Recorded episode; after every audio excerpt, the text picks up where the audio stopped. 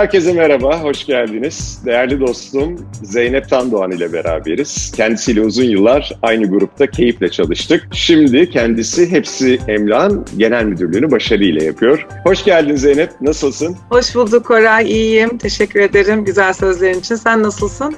Ben de çok iyiyim. Böyle seni görmek çok keyifli. Artık inşallah fiziki ortamda da beraber oluruz. Ancak bu görüşmede son derece keyifli geçecek diye düşünüyorum. Ee, ben de öyle düşünüyorum.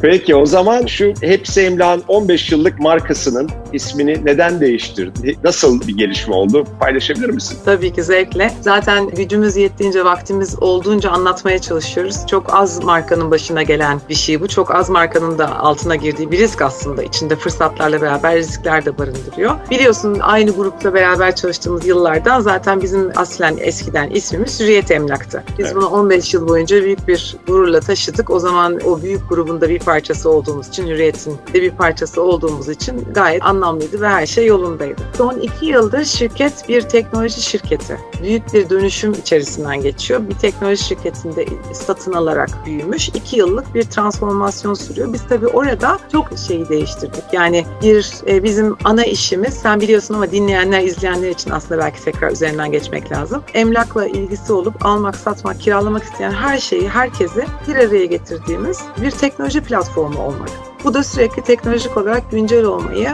ve teknolojiden beklenti nedir? Yani sana hız, uygunluk ve iyi bir tecrübe sunması. Bütün bunları en iyi kalitede yapmaya çalışan bir şirket burası ve tek işimiz bu. Şimdi bu bunları iyileştirdiğimizi gördüğümüz, skorlarımızı arttırdığımız, pandemiye rağmen çok büyüdüğümüzü gördüğümüz bir dünyada hem bugün için hem sonraki yıllar için daha büyük hayaller kurmaya başladık Koray. Önümüzü daha net görüyoruz.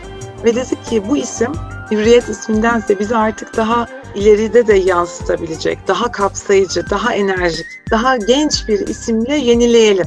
Kendimizi yeniledik. Şimdi buna uygun ismimizi de yenileyelim diye. Her şey öyle çıktı. Bu fikir yani biz bir anda herkes hepsi adı üzerinde durdu.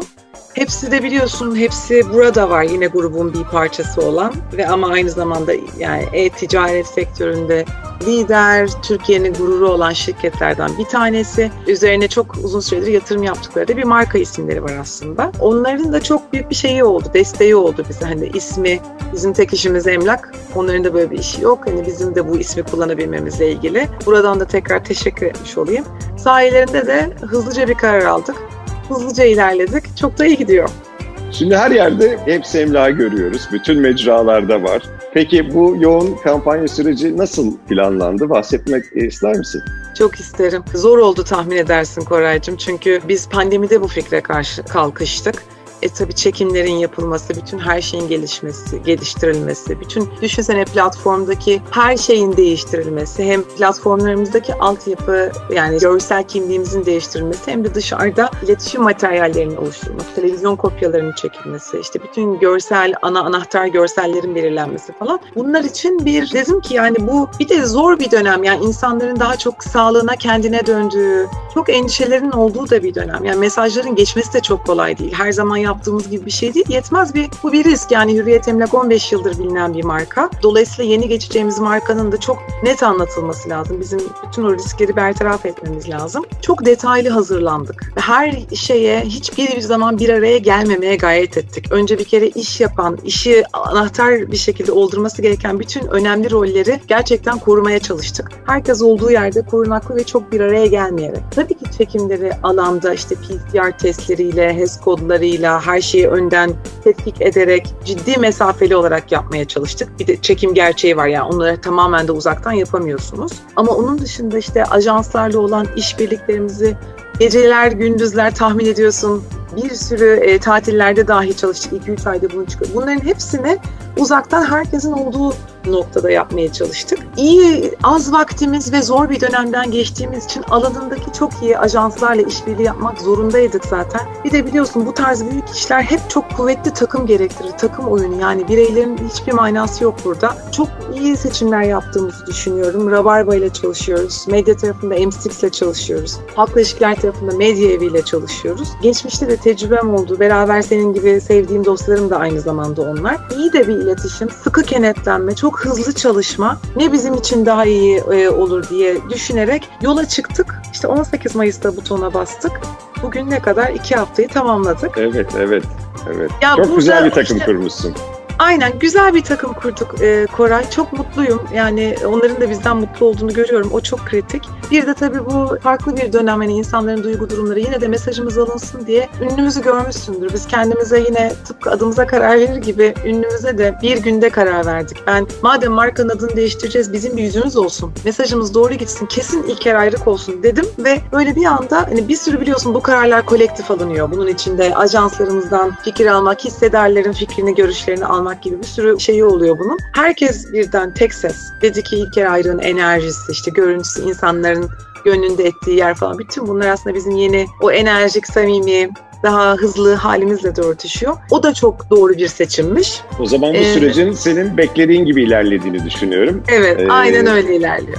Peki emlak ofisleri memnun mu? Onlardan geri bildirimler nasıl? Koray, biz social listening de yapıyoruz ama tabii emlak ofisleriyle zaten işimiz gereği hep irtibat halindeyiz. Biz platformu 17'sinde yeni markayla açtık. Reklamları 18'e akşamı başladık. Aradaki bir günlük sürede aslında bir tedirginlik yaşadılar. Yani ismini değiştirmiş bir platformda üyelikleri var. E, tüketici nereden bulup gelecek falan. Ama o aslında normalde diğer şirketlerde çok daha uzun süre bir bile bir hani iletişimin olmadığı bir test dönemi yaratılır.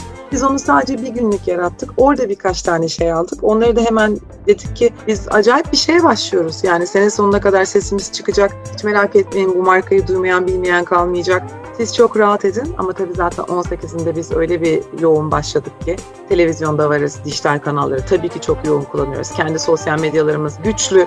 Onları çok iyi kullanmaya gayret ediyoruz. Bir de yaratıcı kullanmaya gayret ediyoruz. Yani hani gördüğünde de aklında kalacak şekilde. Tabii işin içinde ilk aylık da var, kampanyalarımız falan.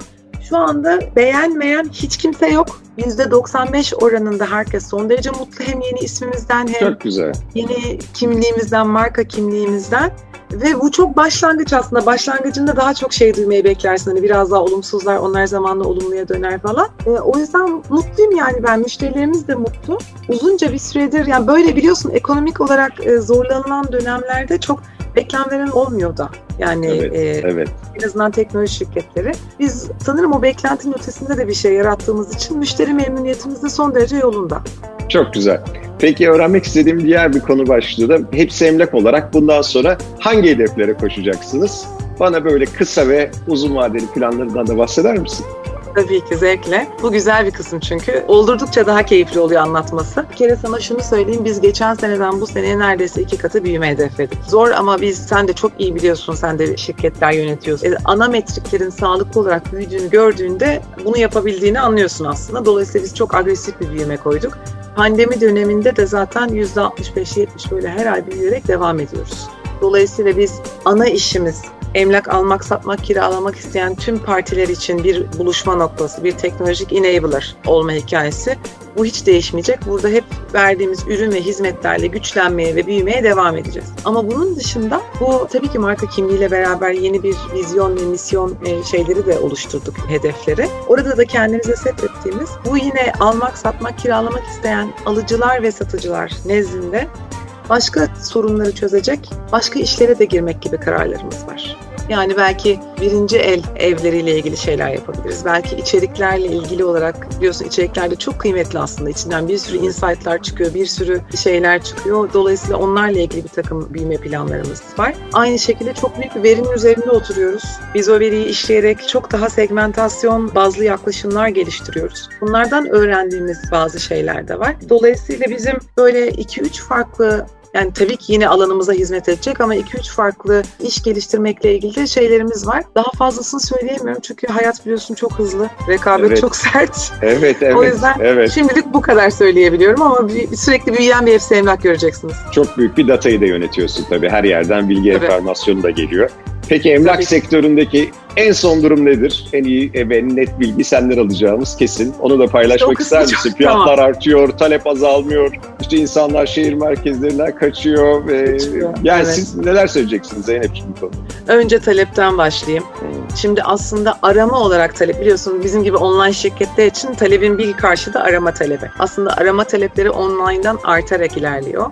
Ve hatta biz insanların bunu işleme dönüştürmeseler de yani alma ve kiralama hikayelerini şu anda durdursalar da çünkü öyle istatistikler öyle gösteriyor. Ama aramaya, bakmaya devam ettiklerini görüyoruz. Bunu kendi sitemizdeki artan trafiğimizden de görüyoruz. Dolayısıyla bir kere onu bir anlatmış olduk. Bu istatistikler nerelerde artıyor kısmında tabii ki insanların ekstra oda ihtiyaçları, doğaya kaçış ihtiyaçları, iş hayatlarını farklı şehirlerden yönetebileceklerini öğrendiler. Bu kalıcı bir etkisi olacak bunun. Büyük ihtimalle hiçbir zaman %100 ofislerde olmayacağız bundan sonra. Daha esnek, daha başka ortamlardan. E, o yüzden insanların hep böyle bir başka şehirlerden daha rahat, daha güzel yaşayabilecekleri, iş dışındaki vakitleri daha sakin geçirebilecekleri, özellikle büyük şehirlerden küçük ve deniz kıyısı olan şehirlere bir rağbet var. Oralardaki aramaların çok yükseldiğini görüyoruz. Balkon, teras gibi kelimelerin işte e, çalışma odası gibi şeylerdeki aramaların çok genişlediğini görüyoruz. O yüzden o hareketliliği anlıyoruz. Yani biraz daha her şey yoluna girdiğinde aslında o tarafa doğru bir hareketlilik olacak.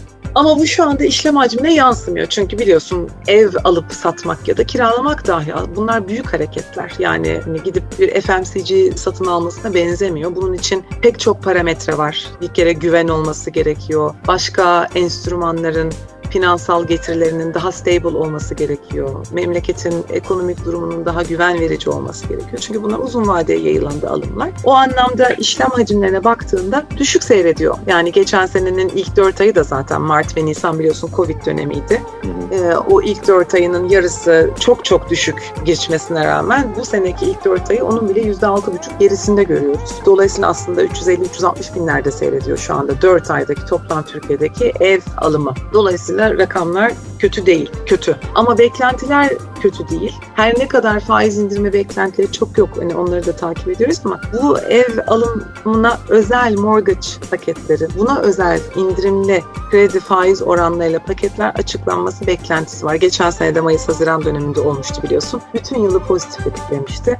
Ve geçen yılın toplam işlem hacmi 1,5 milyon ev satışı olarak sonlandı ki bu önceki iki seneye göre büyüme. Yani önceki iki senede rakamlar 1.3-1.2 milyon civarlarındaydı. Bir büyüme yaşanabildiğini görüyoruz Covid ortamı bile olsa. Çünkü bizim insanımızı sen çok iyi tanıyorsun. Gayrimenkul sever, ev sever, barınmak sever. Bunu uzun vadeli bir yatırım enstrümanı olarak görür. Biraz güvene ve iyi hissetmeye ihtiyacı olduğunda aslında bu hareketi hemen gerçekleştirir. Eğer bu olursa yine belki geçen seneki rakamları da ulaşmak mümkün olur diye öngörüyoruz. Bakacağız onları göreceğiz. Onları biraz zamanla gösterecek. Çok güzel. Ben de bayağı yeni bilgiler öğrendim. Sektördeki dinamikleri bir update etmiş oldum. Katıldığın için çok teşekkürler Zeynep. Yeni lansmanınızda da çok başarılar diliyorum. Kendine çok çok iyi bak. Görüşmek üzere. Ben diyeyim. konuk ettiğin için çok teşekkür ediyorum. Programında başarılar diliyorum. Çok memnun oldum. Çok da keyifle geçti. Sağ olun. Görüşmek üzere. Hoşçakal. Görüşürüz. Bay bay.